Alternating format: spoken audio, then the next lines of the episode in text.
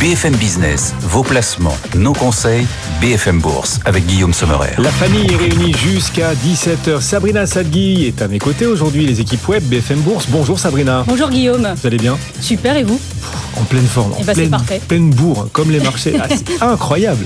on a eu la, journée avait commencé par un record, un record absolu du, du Nikkei à Tokyo. C'est peut-être pas grand-chose pour vous, mais pour eux, ça veut dire beaucoup. Pour les Japonais, ça veut vraiment dire beaucoup. Ça faisait 35 ans qu'ils n'avaient pas touché le plus haut historique. Ça y est, pour la première fois depuis 1989, nouveau plus haut historique sur euh, l'indice Nikkei. C'est un événement. Nouveau plus haut historique cet après-midi sur le S&P 500 à 5060 points. Il est sur un record à l'instant même, le S&P 500. Et nouveau plus haut historique pour nous aussi. On n'a pas à rougir, Sabrina. Le CAC 40 à, plus de 7900 points. Même 7922 points. Moi, j'avais ce record avant de descendre.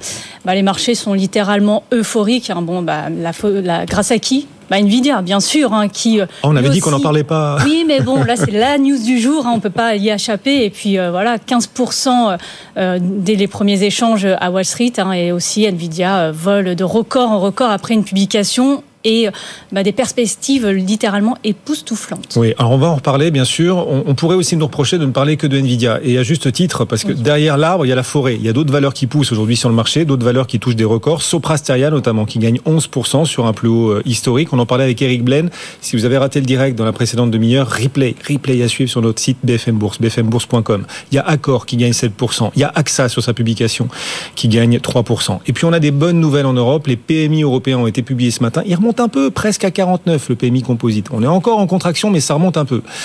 petit bémol sur l'Allemagne quand même. Romain Daubry nous appelle depuis Bourse Direct. Bonjour Romain. Bonjour. alors la question traditionnelle qu'on vous pose chaque jour, c'est quel est l'état des forces en présence dans le marché? Sauf qu'on a le sentiment qu'il y a une force principale en présence dans le marché, c'est Nvidia qui permet euh, à plein d'indices de toucher des records le même jour. C'est rare de voir le Nikkei, le S&P, le CAC, Francfort, l'Eurostock 600, tous sur des records sur la même séance, Romain. Oui, bien sûr. Ça, c'est déjà un signe de force. Hein. Par définition, l'harmonie, l'homogénéité des, des, différents indices, euh, le fait de battre des records, euh, effectivement. Alors, après, en termes de volume, c'est toujours un petit peu mitigé sur le CAC 40. Sur les indices américains, les jours précédents, c'était plus fort dans les mouvements de baisse et un peu plus léger sur les mouvements de hausse, mais il y avait de l'attentisme. Et on peut dire que du côté des futurs, là où on a créé un petit peu d'intérêt sur l'Eurostox et sur le CAC 40 depuis deux jours, c'était assez euh, timoré, hein, de 2 ou 3% d'intérêt dans les mouvements haussiers. On aurait voulu un petit peu plus. Ce qui va être très intéressant, c'est de voir si la journée d'aujourd'hui a été vraiment euh, l'objet de création d'intérêt sur les futurs, parce que cette fois-ci, on a des réponses et on a des éléments. En tout cas, le mouvement reste haussier, clairement, on n'a pas d'invalidation. Attention sur l'Eurostox, on a un ratio de couverture qui est quand même extrêmement bas euh, euh, maintenant, alors que sur le CAC 40, ça reste équilibré.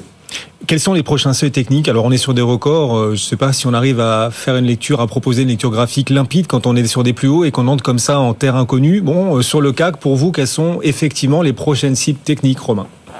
Alors, on, y arrive, ça fonctionne même très bien, puisqu'on fonctionne avec les mêmes éléments techniques, c'est beaucoup de mathématiques, et on duplique des trading ranges. Sur le CAC 40, on est sorti du trading range 7822, 7872, on a été chercher 7922 et demi, 50 points de plus. La, cible suivante intermédiaire, c'était 945, et la cible majeure suivante, c'est 971 et demi, 972.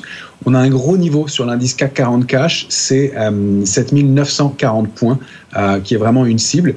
On peut dire aussi que sur l'Eurostox, autour de 4900 points, 4912, ça va être un gros niveau, c'est encore 1,5%. Ce sont des, niveaux euh, vraiment historiques pour l'Eurostox et des cibles majeures.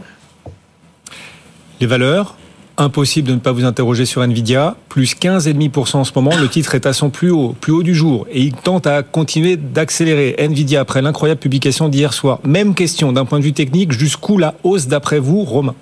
Ou la baisse d'ailleurs. À un moment, il pourrait y avoir une consolidation. Ça, ça existe en bourse, les consolidations.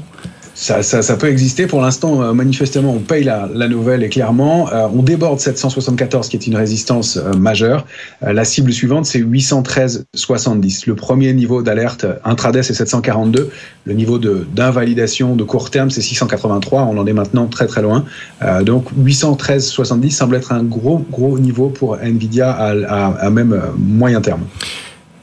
Vous restez avec nous. Romain, Romain Daubry nous accompagne en fil rouge tout au long de la suite de l'émission. On vous retrouvera notamment à la clôture tout à l'heure à 17h35. Romain depuis le bureau de Bourse Direct. Jean-Edwin Réa aussi nous accompagne pour Quadric Capital en fil rouge. Jean-Edwin, spécialiste de, de, la tech. On évoquait Nvidia. On va continuer de le faire, bien sûr, parce que c'est la star du jour. Bien sûr. Le titre là, plus 15%, gagne 240 millions de dollars de capitalisation d'un coup. C'est un record absolu. Jamais une entreprise en bourse n'avait gagné autant en capitalisation sur une seule séance. Jamais. Il y a trois semaines, c'était Meta, Meta, qui battait un record. Ouais. Ben là, le record de Meta est déjà battu. Qu'est-ce que ça vous qu'est-ce que ça vous inspire? Vous êtes à l'aise avec cette hausse de 15,5 ou vous estimez que le marché choisit de tourner le dos à quand même certaines fragilités qui dans cette publication peuvent commencer à poindre? Bon, moi je suis à l'aise avec le fait que le titre monte dans la mesure où il avait baissé de 10% sur les, je pense, les deux séances qui précédaient et que les résultats étaient parfaitement excellents, en fait même meilleurs que prévu, tout en tenant compte de certains aspects que j'ai analysés tout à l'heure, où il y a des, des, des aspects du bilan mmh. qui étaient en fait on budget. Donc par exemple, si vous prenez euh, la somme euh, des, euh, des stocks, des, des stocks, des ventes et des, des bookings, des, des commandes, vous êtes, ce n'est pas une surprise. Les 2 milliards de, de surprises qui ont été publiées étaient en réalité dans leur budget. Et c'est le même 2 milliards qu'ils ont publié le trimestre précédent et encore le trimestre d'avant. Donc sur une base de plus en plus grande, en fait, la surprise est un peu plus petite à chaque fois. Ah oui. Et puis comme vous, vous, savez, on a échangé nom, euh, nombreuses fois sur le sujet. Euh, J'admire énormément Nvidia. On passe quand même d'un cycle de produits à un autre. On passe de euh, en fait du machine learning, donc de l'apprentissage des machines, vers l'inférence. C'est quoi l'inférence dans l'intelligence artificielle C'est euh, c'est ce que fait l'IA euh, une fois qu'elle est formée. Elle fait tourner une appli, ça devient une interface pour vous, comme euh, par exemple ChatGPT. Ce type d'interface va apparaître de plus en plus partout. Vous allez la voir sur vos, mm -hmm. votre Outlook, sur votre iPhone, sur toutes les applis que vous utilisez tous les jours, et même les applis mm -hmm. les plus plus exotiques, mais que ce soit. Uber ou autre. Et, et ça, ça limitera le potentiel à terme d'Nvidia. C'est aussi ça que vous venez de dire au marché Non, ça ouvre le marché à d'autres concurrents parce qu'en fait, là où Ah, ils étaient monopolistes, hein, c'était dans la formation des le modèles machine de langage. learning. Mais dans cette étape suivante de l'IA, ils sont moins monopolistiques. Ben, et c'est celle-là qui va de plus, en plus croître. Et euh, d'ailleurs, ils ont dit que 40% des instances de GPU qu'ils ont euh, observées euh, au dernier trimestre, c'est déjà de l'inférence. Donc en fait, l'IA, elle, elle, cartonne, elle est... Ça, c'est en activité constante, euh, comment dire, it's happening. Hein, mais euh, il faut aussi tenir compte que c'est aussi l'ouverture du marché à, à, des concurrents tels que AMD ou euh, d'autres euh, fabricants de puces qui utiliseraient la technologie ARM, puisqu'il ne faut pas oublier qu'il y a, y a deux fragilités. ARM, un des concurrents de C'est qu'ils n'ont que 10 à 15 clients, donc c'est vraiment très concentré chez les, les GAFAM et des, et des fonds souverains, et ils sont très énergivores, leurs GPU.